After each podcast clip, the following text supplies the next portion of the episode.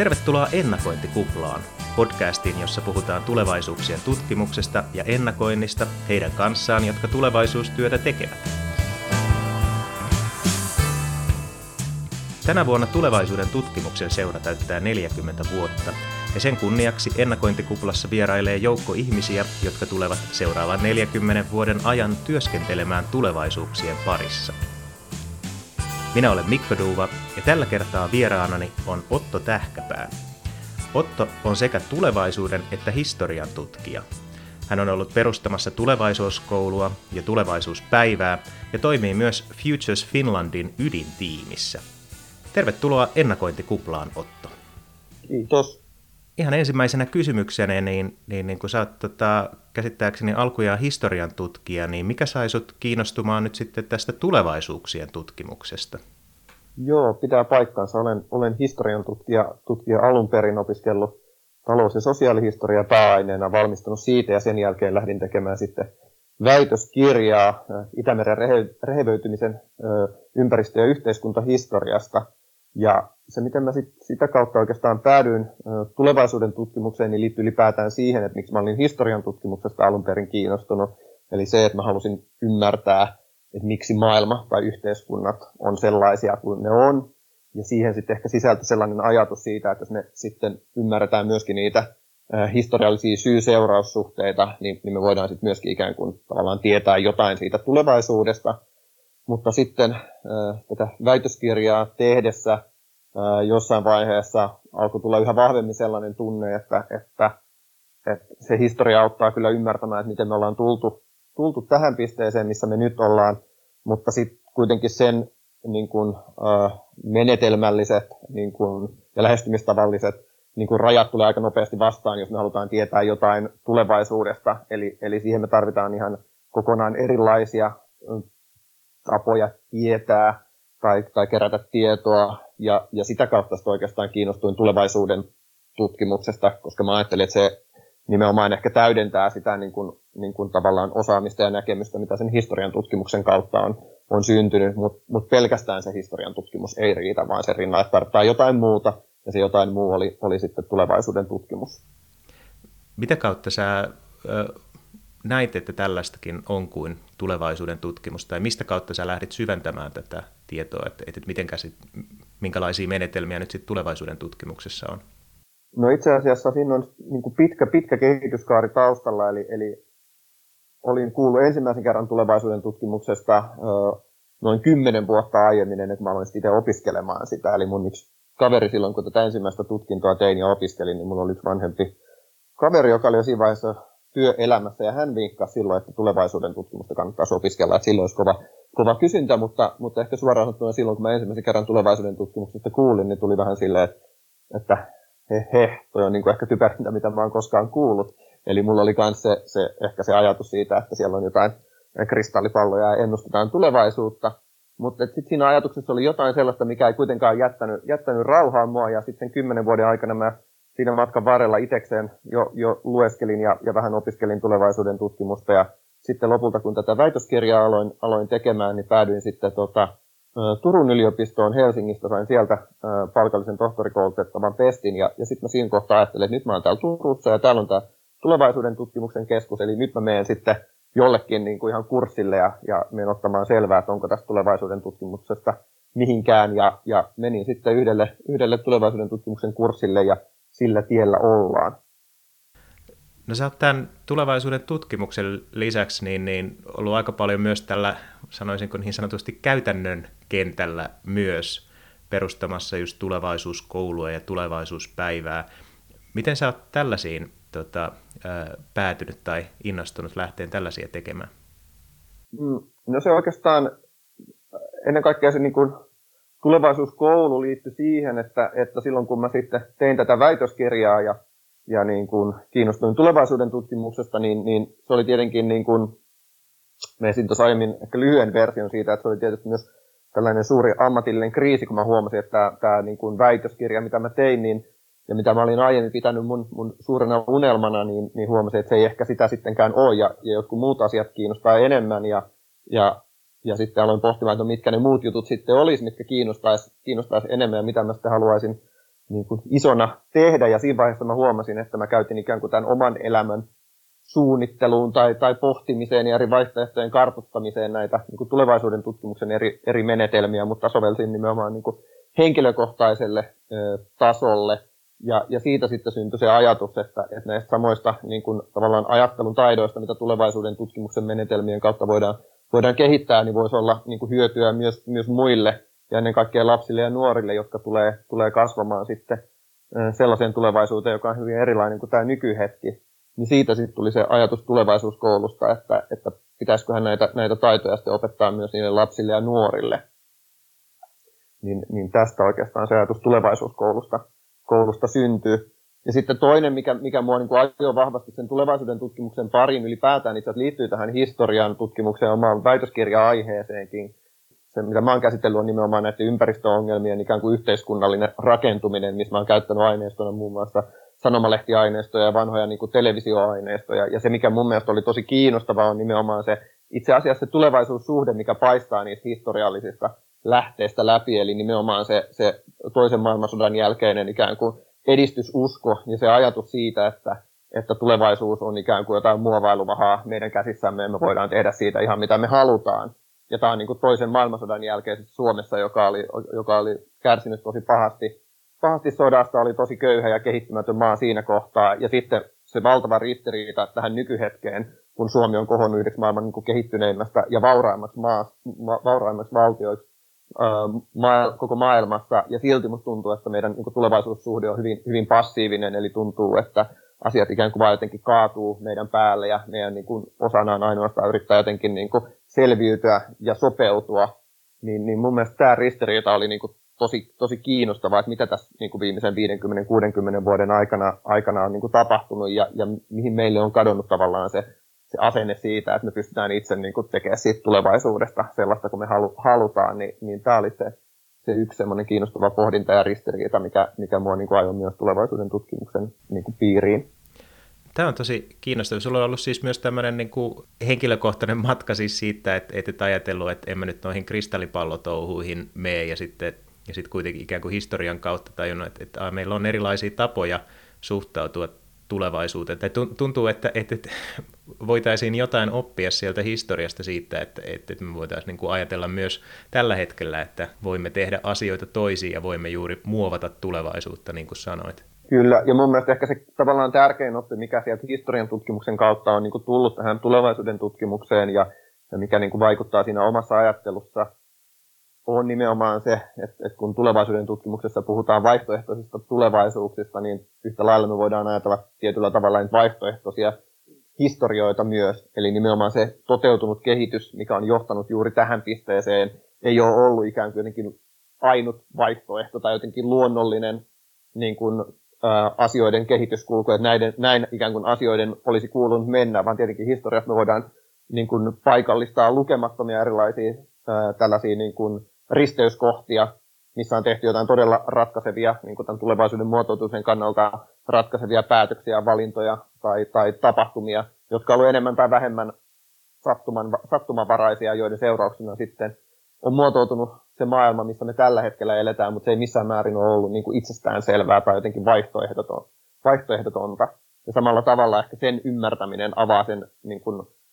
horisontin myös sinne, katsoa sinne tulevaisuuteen, että minkälaisia vaihtoehtoja siellä on. Kerro vähän lisää tästä tulevaisuuskoulusta ja ehkä niin kuin jos haluat, niin myös tästä tulevaisuuspäivästä. Mun käsittääkseni just tähän, mitä äsken sanoit, niin molemmissa on vähän just tämä ajatus, että, että, että miten me pystyttäisiin avaamaan näitä erilaisia vaihtoehtoja ja niin kuin näkemään sitä, ettei me nyt vääjäämättä olla menossa mihinkään tiettyyn, tiettyyn suuntaan, mutta, mutta, mutta mitä nämä, niin kuin, miten näitä käytännössä tehdään? Kyllä, molemmissa on, on nimenomaan tausta-ajatuksena se, että tällä hetkellä, kuten varmasti kaikki kuulijat tietää, niin tämä meidän nykyinen kehitys on, on monin tavoin täysin kestämätöntä ennen kaikkea, kaikkea tietenkin tämä ekologinen kriisi on, on sellainen, joka on, on eksistentiaalinen uhka koko, koko ihmiskunnalle ja sen, sen hyvinvoinnille. Ja jotta, jotta tämä kehityksen suunta voitaisiin muuttaa, niin, niin meidän pitäisi pystyä nimenomaan kuvittelemaan jotain kokonaan toisenlaisia tulevaisuuksia, mitä kohti me halutaan mennä ja minkälaista tulevaisuutta me halutaan, halutaan rakentaa. Mutta mut se, mikä mun mielestä on niinku kiinnostavaa ja mihin niin kuin nämä tulevaisuuskouluja tulee päivä on syntynyt vastaamaan, on nimenomaan se, että, että vaikuttaa nimenomaan, jos verrataan tähän niin kuin historiaan, niin tämä meidän ikään kuin yhteiskunnallinen mielikuvitus tai tulevaisuuskuvittelun taito vaikuttaa tällä hetkellä kovin niin kuin rapautuneelta, eli ei meillä ole kauheasti mitään niin kuin vaihtoehtoisia ää, tulevaisuuskuvia tässä niin kuin julkisen keskustelun piirissä aidosti sellaisia, mitkä olisivat vaihtoehtoisia tälle, tälle niin kuin nykyiselle kehitykselle. Ja, ja siihen mä uskon, että nimenomaan tulevaisuuden tutkimus tai tulevaisuuslukutaito voi tarjota niin kuin vaihtoehtoja, millä me pystytään niin kuin, ruokkimaan tätä meidän mielikuvitusta ja tulevaisuuskuvittelua. Eli nimenomaan, opittaisiin näkemään tulevaisuus laajemminkin kuin vain niin kuin nykyhetken mahdollisena tai todennäköisenä jatkumona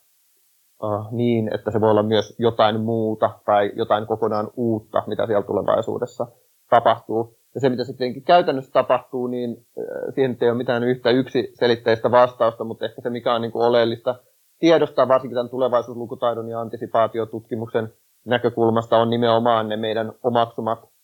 kuvat ja käsitykset tulevaisuudesta, jotka sitten vaikuttaa niihin meidän valintoihin ja päätöksiin tässä hetkessä sekä siihen meidän niin kuin tulevaisuuskuvitteluun. Eli, eli me otetaan, tai meillä on erilaisia kuvia ja käsityksiä tulevaisuudesta, jotka nimenomaan niin kuin rajoittaa sitä meidän kykyä kuvitella tulevaisuutta ja toimia tässä hetkessä. Ja, ja se niin kuin avain näiden tulevaisuuksien avartamiseen lähtee siitä, että me pystytään ylipäätään tiedostamaan, että minkälaiset ajatukset tulevaisuudesta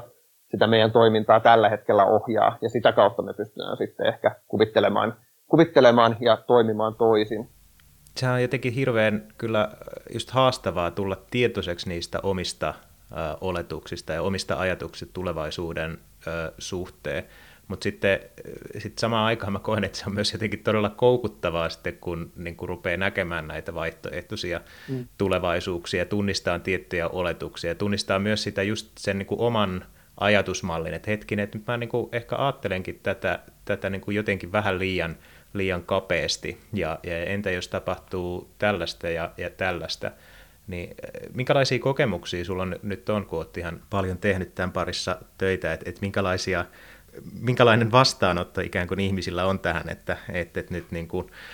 haastetaan oletuksia? Ja mikä saattaa olla äh, joskus niin kuin aika arkakin paikka, että se joudut niin kuin haastaa jotain aj- ajatusmalleja ja muuta, niin, niin minkälainen tällainen niin kuin vastaanotto tai reaktio ihmisillä tähän on? Sanoisin sillä, että se usein saattaa mennä niin, varsinkin ehkä enemmän aikuisten kanssa kuin lasten kanssa, että, että ensin, ensin se, kun, kun usein vaikka työpaja tai koulutus aloitetaan juuri jollain tällaisella vaiheella, niin, niin joskus saattaa tuntua vähän pettymykseltä,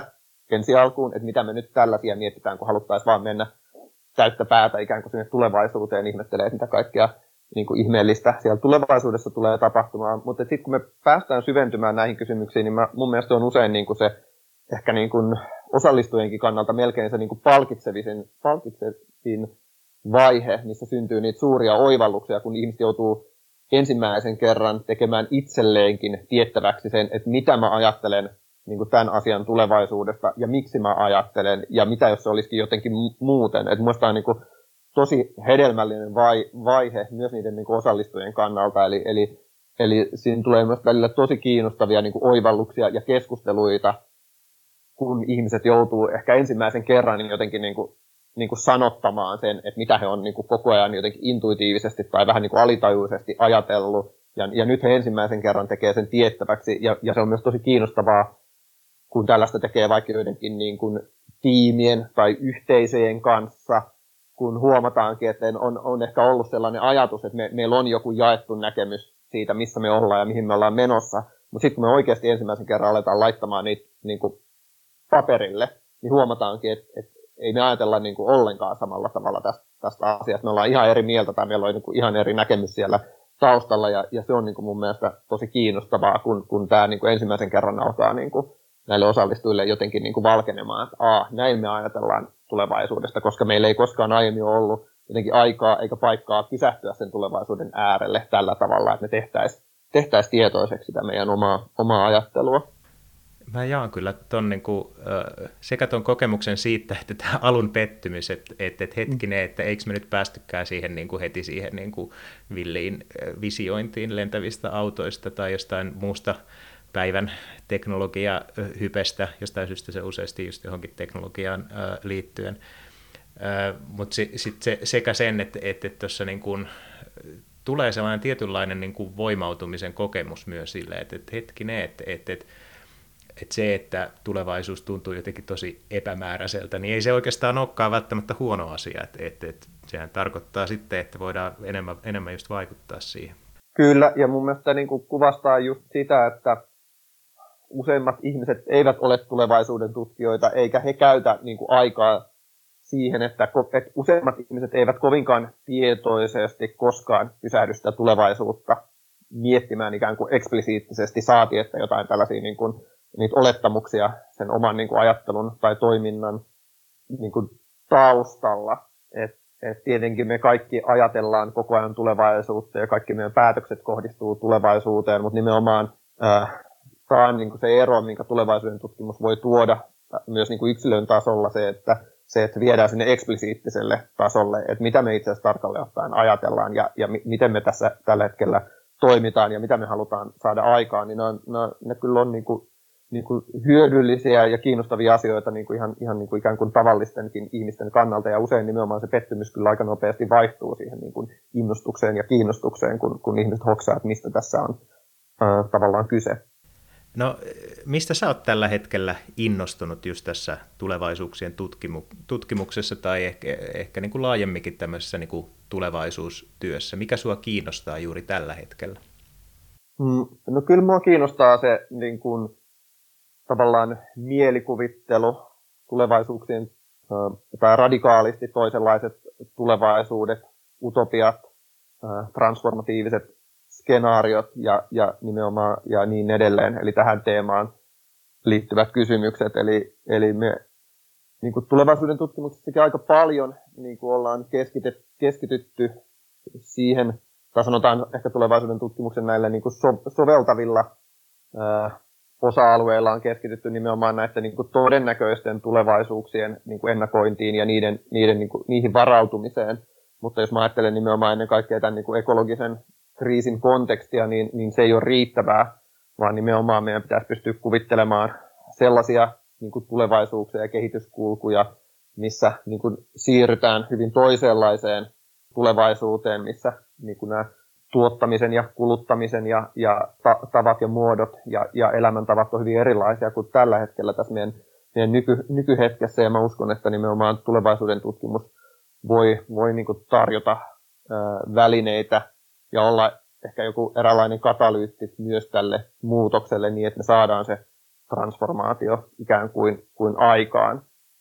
Ja sitten ehkä se, mikä erityisesti kiinnostaa, on, on myös tämän tulevaisuusajattelun niin kuin kytkeminen myös tähän niin kuin meidän maailmankuvaan. Eli nimenomaan siihen se mua on erityisesti kiinnostanut, että, että miksi meille se ikään kuin kokonaan toisenlaisten vaihtoehtoisten tulevaisuuksien kuvitteleminen on niin älyttömän vaikeaa, ja, ja itse uskon, että se osittain liittyy nimenomaan tähän meidän maailmankuvaan ja meidän niin kuin kyvyttömyyteen kyseenalaistaa tämän meidän modernistisen maailmankuvan tiettyjä perusolettamuksia. Ja, ja niin kauan kun me ollaan kyvyttömiä kyseenalaistamaan tämän, tämän maailmankuvan näitä perusolettamuksia, niin, niin se myöskin aika paljon rajoittaa sitä tulevaisuushorisonttia tai sitä niin kuin tulevaisuuksien kirjoa, mitä me pystytään kuvittelemaan tai mitä me voidaan ajatella, että on ylipäätään mahdollista. Ja nimenomaan ehkä tämän maailmankuvan transformoimisen kautta me pystytään sitten avartamaan myös sitä meidän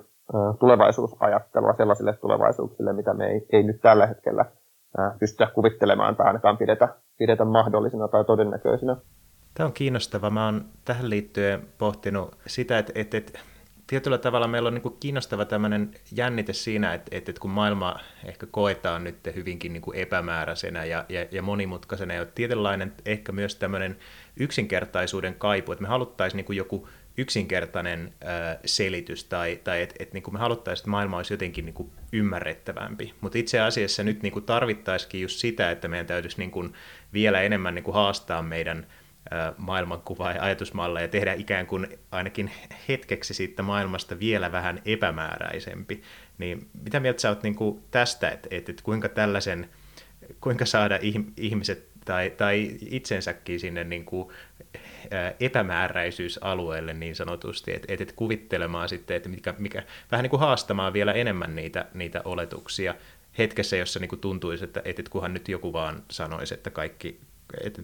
tulevaisuus on tällainen ja meidän täytyy tehdä näin ja sillä sipuli. No, ajattelen, että sä oot ihan oikeassa tuossa niin lähtöolettamuksessa, että me eletään niin kuin monen murroksen keskellä, jolloin nimenomaan korostuu se, että meidän pitää pystyä kyseenalaistamaan niitä meidän ikään kuin vakiintuneita niin kuin uskomuksia ja käsityksiä siitä, missä me ollaan ja mihin me ollaan menossa ja mitä pidetään niin kuin tavoiteltavana.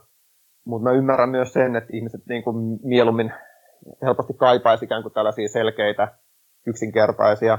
vastauksia. Ja mä uskon, että nimenomaan niin kuin tulevaisuusajattelu on sellainen taito, joka tulee korostumaan niin kuin jatkossa myös just tämän takia, että, että kenties me ollaan, ollaan jo nyt ja sellaisessa maailmassa ja ollaan menossa kohti sellaista maailmaa, missä nimenomaan se epävarmuus on yksi niin kuin tällainen hallitseva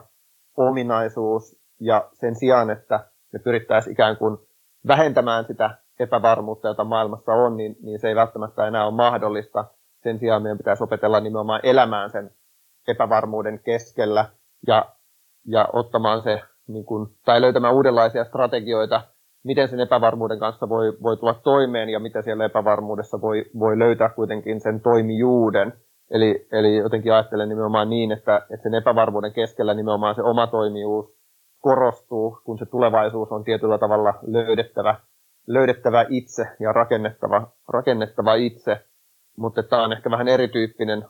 niin kuin, tapa ajatella ja toimia maailmassa kuin mihin me ollaan ehkä, ehkä aiemmin niin kuin, totuttu. Ja sen takia tätä pitää nimenomaan opetella, tätä uudenlaista ajattelutapaa. Ja sen takia mä ajattelen, että muun muassa tulevaisuuskoulun työ on nimenomaan tärkeää, koska se, on, se vaatii uudenlaisia niin kuin, taitoja ja ajattelun tapoja, joita meillä ei ole, mutta niitä voidaan nimenomaan opetella ja, ja oppia. Eli tässä on, että myös niin kuin kasvatus ja koulutus on, on niin kuin osa tätä vastausta, mutta tietenkin se koskee meitä kaikkia ja nostaa lapsia ja nuoria. Aivan, eli ihan, ihan jokaisella olisi tarvetta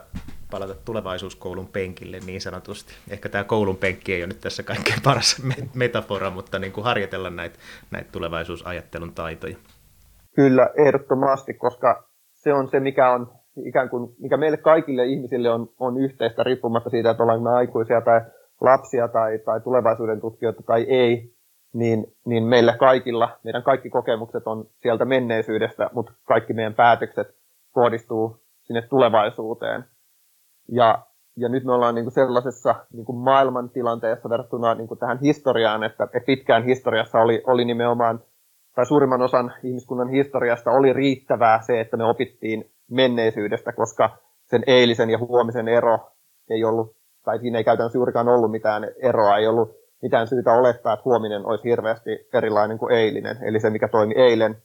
todennäköisesti toimii myös huomenna. Mutta nyt nimenomaan, tämä kehityksen äh, vauhti on kiihtynyt ja kiihtyy, kiihtyy koko ajan, niin myöskin sen eilisen ja huomisen välinen ero on niin kuin revennyt aika ammottavaksi minkä takia ei ole enää riittävää, että, että me tehdään ja toimitaan ainoastaan menneisyyteen perustuen, vaan nimenomaan meidän pitää oppia uudenlainen tapa toimia ja ajatella myös siihen tulevaisuuteen perustuen, ja tämä koskee meitä kaikkia. No, jos ajatellaan nyt sitten seuraavaa 40 vuotta, ja ajatellaan nyt erityisesti tätä tulevaisuuksien tutkimusta tai ehkä laajemminkin tällaista niin tulevaisuuksien ää, ajattelua, niin minkälais, minkälaisia kehityskulkuja sä näet, että mitä seuraavan 40 vuoden aikana mahdollisesti tapahtuisi? Minkälaisia vaihtoehtoisia suuntia on näkyvissä? No, yksi, yksi mahdollinen kehityskulku, mikä on näkyvissä ja mitä tietenkin itse pidän, pidän hyvinkin toivottavana, joskin olen ehkä vähän jäävistä arvioimaan, mutta nimenomaan näkisin, että tästä niin kuin, äh, tavallaan tulevaisuuden tutkimuksen soveltavalta puolelta nimenomaan, että tämä tulevaisuusajattelu tai tulevaisuuslukutaito olisi sellainen, mistä kehittyisi ikään kuin tällainen uusi kansalaistaito, joka, joka olisi niin kuin sitten kaikilla suomalaisilla sitten siellä 2060-luvulla, vaikka sieltä koulun penkiltä hankittuna. Eli nimenomaan se, että me kaikki opittaisiin ajattelemaan ja toimimaan siihen tulevaisuuteen, tulevaisuuteen perustuen. Ja tästä mun mielestä on ihan hyviä niin kuin signaaleita olemassa tällä hetkellä, eli, eli se tulevaisuus ja tulevaisuusajattelu ja ja, ja ennakointiajattelu esimerkiksi suomalaisen koulujärjestelmän näistä niin kuin opetussuunnitelmista jo, jo aika hyvin tällä hetkellä, tällä hetkellä löytyy, että enemmän kyse on sitä, että sitä pitää viedä, viedä käytäntöön, niin mä jotenkin näkisin, että se on niin se yksi kehityskulku nimenomaan, että se tulevaisuusajattelu nähdään yhä enemmän tällaisena niin henkilökohtaisena taitona ja kyvykkyytenä, mikä meillä kaikilla on. Ja sitten ehkä toinen kehityskulku, minkä mä näen, niin mä toivoisin, että tulevaisuuden tutkimuksen merkitys myös tällaisessa niin kuin yhteiskunnallisessa päätöksenteossa tulisi korostumaan vielä siitä, mitä se tällä hetkellä on, vaikka me Suomessa monessa mielessä ollaankin niin kuin edelläkävijöitä äh, monessakin, monessakin suhteessa, niin mä näkisin että mielellään, että tulevaisuuden tutkimuksen niin kuin merkitys tieteen alana korostuisi yhä vahvemmin tällaisessa niin kuin yhteiskunnallisessa äh, päätöksenteossa ja, ja opittaisi nimenomaan niitä päätöksiä tehdessä myöskin arvioimaan niiden niin kuin vaikutuksia eri, eri aikajänteillä ja, ja myöskin sillä niin kuin pidemmällä aikavälillä. Koska se on myös, mikä hyvin tämän historian kautta on oppinut näkemään, että minkälaisia pitkäaikaisia vaikutuksia meidän ää, päätöksillä on pitkälle tulevaisuuteen, mitä ei ole osattu arvioida tai otettu huomioon silloin, kun niitä päätöksiä on tehty, mutta mutta, mutta niiden niin kuin vaikutukset näkyy vielä täällä niin kuin vuosikymmenten tai, tai mahdollisesti sadankin vuoden, vuoden päästä, niin, niin toivoisin, että tulevaisuuden tutkimuksen kautta voitaisiin vahvistaa myös, myös tätä puolta. Tämä on tosi hyvä nosto just ehkä tällaisessa transformaation tai murroksen ajassa, niin just tämä tota, äh, tämän hetken toimien pit, pitkien, pitkän aikavälin vaikutusten niin kuin parempi hahmottaminen niin, niin korostuu, että vaikka onkin todella äh, niin kuin, paljon epävarmuutta, niin, niin kyllä me silti pystytään jotain, jotain sanomaan nyt sit siitä, että minkälaisiin polkuihin eri päätökset ää, johtaa. Kyllä, ehdottomasti. Ja tämä esimerkiksi korostuu varsinkin, jos ollaan tässä niin kuin, niin kuin ekologisessa viitekehyksessä, niin usein nämä niin kuin ekosysteemeissä tapahtuvat muutokset on, on niin kuin aikajänteeltään paljon, paljon niin kuin pidempiä kuin mitä ehkä niin kuin ihmis, ihmiselämässä havaitaan. Ja nimenomaan ehkä se, mitä niin kuin täältä historian puolelta on, on nimenomaan opittu, on nimenomaan se, että, että useimmat eh, ongelmat, mitä meillä on, on seurausta aiemmista ongelmista, joita on yritetty ratkaista, ja sitten ollaan tultu luoneeksi jotain uusia, mahdollisesti entistäkin vaikeampia ongelmia sen seurauksena. Että ehkä tarvittaisiin nimenomaan parempaa tietoisuutta sekä sieltä menneisyydestä, mutta myös sieltä tulevaisuudesta, kun tehdään päätöksiä tässä hetkessä. No hypätään nyt tänne tulevaisuuteen 40 vuotta eteenpäin. Kuvitellaan, että onkin vuosi 2060. Silloinhan seura täyttää tietenkin 80 vuotta ja, ja, ja suuret juhlat on, on järjestetty ja sua pyydetään pitämään puhe täällä Tutuseuran 80-vuotisjuhlissa. Mitä sanot? Tämä onkin vaikea, vaikea kysymys. Ehkä mä muistelen silloin 2020-luvun alkua ja, ja näen, että se on ollut tällainen käännöskohta meidän tässä tulevaisuustietoisuudessa ja, ja tulevaisuuden tutkimuksen ikään kuin tällaisessa yhteiskunnallisessa asemassa. Eli, eli 2020-luvulla me opittiin taas näkemään sen vaihtoehdottomuuden verhon taakse ja oivallettiin, että kuinka valtavasti tietoa, tiedettä, teknologiaa ja vaurautta meidän käsissä on, jolla me voidaan luoda sitä tuleva, toivottavaa tulevaisuutta itsellemme. Ja, ja nimenomaan otettiin se aktiivisen tulevaisuuden tekemisen niin kuin, rooli jälleen ikään kuin ö, kansakuntana omiin käsiimme. Ja tässä niin kuin tulevaisuuden tutkimuksella tieteen alana oli, oli merkittävä rooli silloin, eli sen kautta nimenomaan vahvistettiin sitä käsitystä niistä vaihtoehtoista tulevaisuuksista, jotka siitä hetkestä oli, oli avoinna, avoinna kohti tulevaisuutta.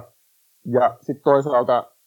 muistelen varmaan sitä, että miten tämä oli tietyllä tavalla käännekohta myös tälle tieteen alalle, joka oli silloin vielä kovin, kovin nuoria ja verrattain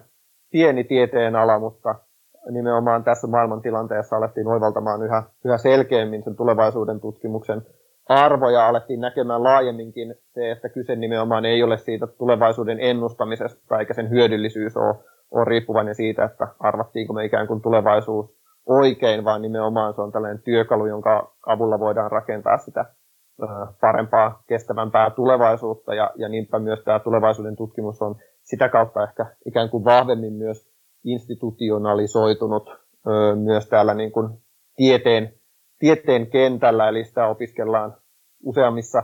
yliopistoissa tuossa vaiheessa, ja, ja myöskin rahoittajat tunnistaa tämän tieteen alan olemassaolon olon, ja, ja se on saanut tällaisen vahvan jalansijan niin kuin sekä yhteiskunnassa että, että tämän niin kuin akateemisen maailman, maailman sisällä.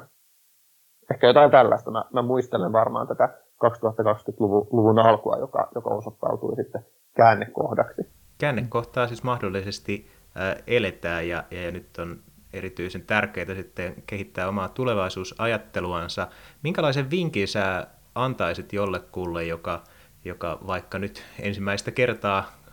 joko kuulee ensimmäistä kertaa tästä tulevaisuuksien tutkimuksesta tai on nyt sitten päättänyt, että ehkä kyseessä ei olekaan pelkkää kristallipalloon katsomista, että ehkä mm. tähän voisikin katsoa tai niin kuin syventyä paremmin, niin mistä kannattaisi aloittaa?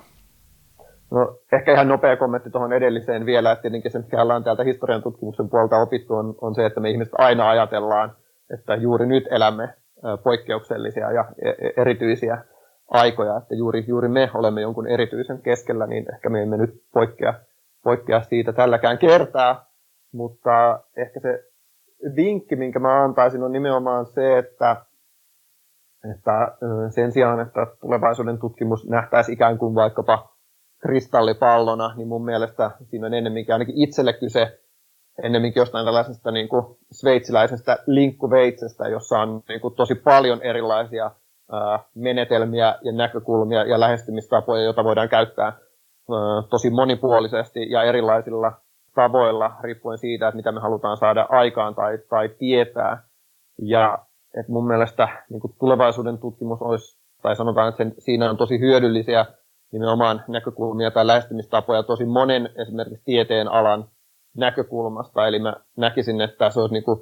voisi olla tosi hyödyllinen ja, ja niin kuin tämmöinen niin kuin avartava lisä tosi monen esimerkiksi opiskelijan ikään kuin näihin perusopintoihin, eli vaikka että nyt ryhtyisikään niin kuin tulevaisuuden tutkijaksi ja, ja, alka, ja tekisit niin kuin maisterin tutkintoa tulevaisuuden tutkimuksesta, niin se voisi olla silti hyödyllistä tosi monen eri alan äh, niin kuin opiskelijalle tai, tai sitten varttuneemmalle asiantuntijallekin. Eli, eli tulevaisuuden tutkimus itsessään on, on tosi monitieteistä ja, ja moniäänistä, niin mä uskon, että sieltä löytyy tosi hyödyllisiä ö, juttuja tosi monille siitä taustasta, taustasta riippu, riippumatta. Eli, eli ehkä antaisin sen vinkin, että, että unohtaisi tämän, tämän kristallipalloajattelun ja antaisi sille tulevaisuuden tutkimukselle niin kuin mahdollisuuden ja, ja lähtisi vaikka itsekseen lueskelemaan vähän lisää tai sitten lähtisi nimenomaan näitä tulevaisuuden tutkimuksen opintoja suorittamaan, joita voi, voi suorittaa täällä tulevaisuuden tutkimuskeskuksessa Turun yliopiston alaisuudessa tai esimerkiksi tämän tulevaisuuden tutkimuksen verkostoakatemian kautta sitten niin kuin, useissa yliopistoissa ja useilla paikkakunnilla, niin lähtisin ihan rohkeasti kokeilemaan ja antamaan tulevaisuuden tutkimukselle mahdollisuuden, että, että onko se jotain sellaista, mikä, mikä vastaa, vastaa niihin tarpeisiin, mitä, mitä, mitä niin kuin juuri tällä henkilöllä on. Ja ainakin itse voin sanoa, että itse tulevaisuuden tutkimus vastasi just niihin kysymyksiin, mihin mä itse asiassa lähdin silloin kun historian tutkimuksen piirrestä lähdin hivuttautumaan tulevaisuuden tutkimusta, niin, niin mulle se antoi nimenomaan just niitä niin kuin uusia niin kuin näkökulmia ja ajattelun tapoja ja, ja menetelmiä, millä mä pystyin niin kuin täydentämään sitä mun jo olemassa olevaa osaamista ja, ja ymmärrystä, ja, ja itse ainakin koen, että se on niin kuin äärimmäisen hyödyllistä äh, itselle. Joo, komppaan kyllä. Aikanaan kanssa tein juuri tämän tulevaisuuden verkostoakatemian kautta nämä perusopinnot, enkä sitten kuitenkaan niin kuin ihan siitä saman tien jatkanut eh, tulevaisuuden tutkimuksen pariin, mutta kyllä niin kuin ne, se, ne sopi kyllä erinomaisesti osaksi sitä muita opintoja ja, ja just ehkä niin kuin auttoi vähän avartamaan tällaista insinöörin ajattelumallia siinä, siinä vaiheessa. Tota, entä sitten tällaisille edistyneimmille, jotka jo ikään kuin tietävät tulevaisuuden tutkimuksesta, tekevät vaikkapa strategista ennakointia tai muuta, niin onko jotain vinkkejä, että, että, että mitä, mitä heidän kannattaisi ää, pohtia? No ehkä mun vinkki olisi se, että hakeutuisi samanmielisten seuraan ja lähtisi kehittämään sitä omaa, omaa ajattelua yhdessä muiden jo edistyneempien tulevaisuuden tutkijoiden tai, tai ennakoinnin ammattilaisten kanssa. Eli meillä Suomessakin tällaisia erilaisia yhteisöjä ja, ja verkostoja ja, ja seuroja on olemassa tähän, tähän tarkoitukseen. Eli tietenkin, niin kun jos on nimenomaan tästä niin tulevaisuuden tutkimuksen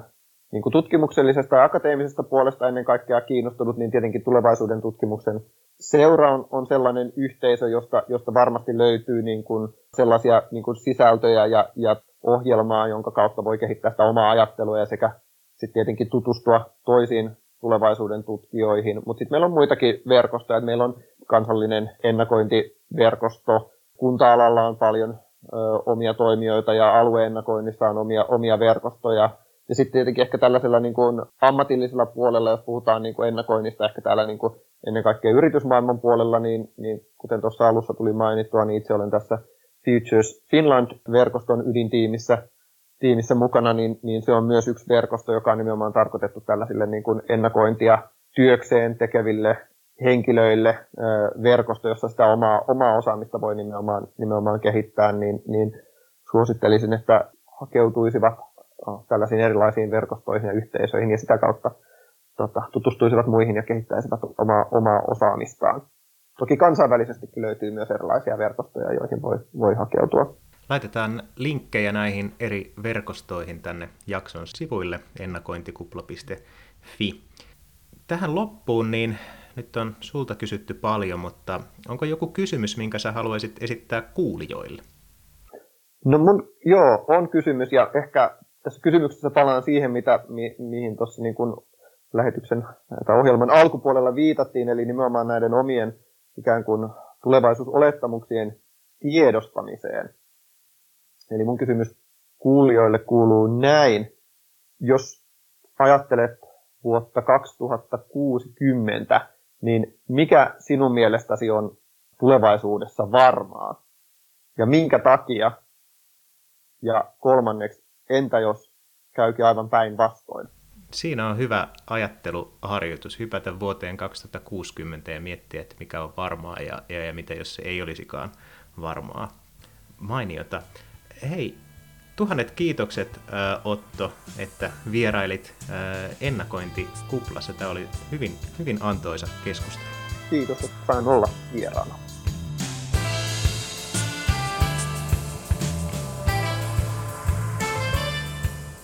Kiitos kun kuuntelit ennakointikuplaa.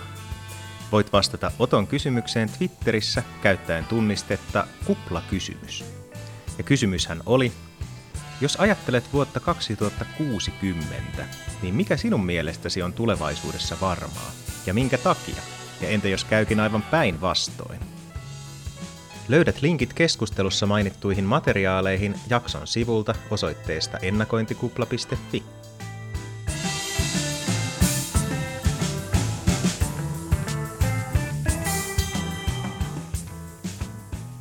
Ensi viikolla vieraana on Marjukka Parkkinen.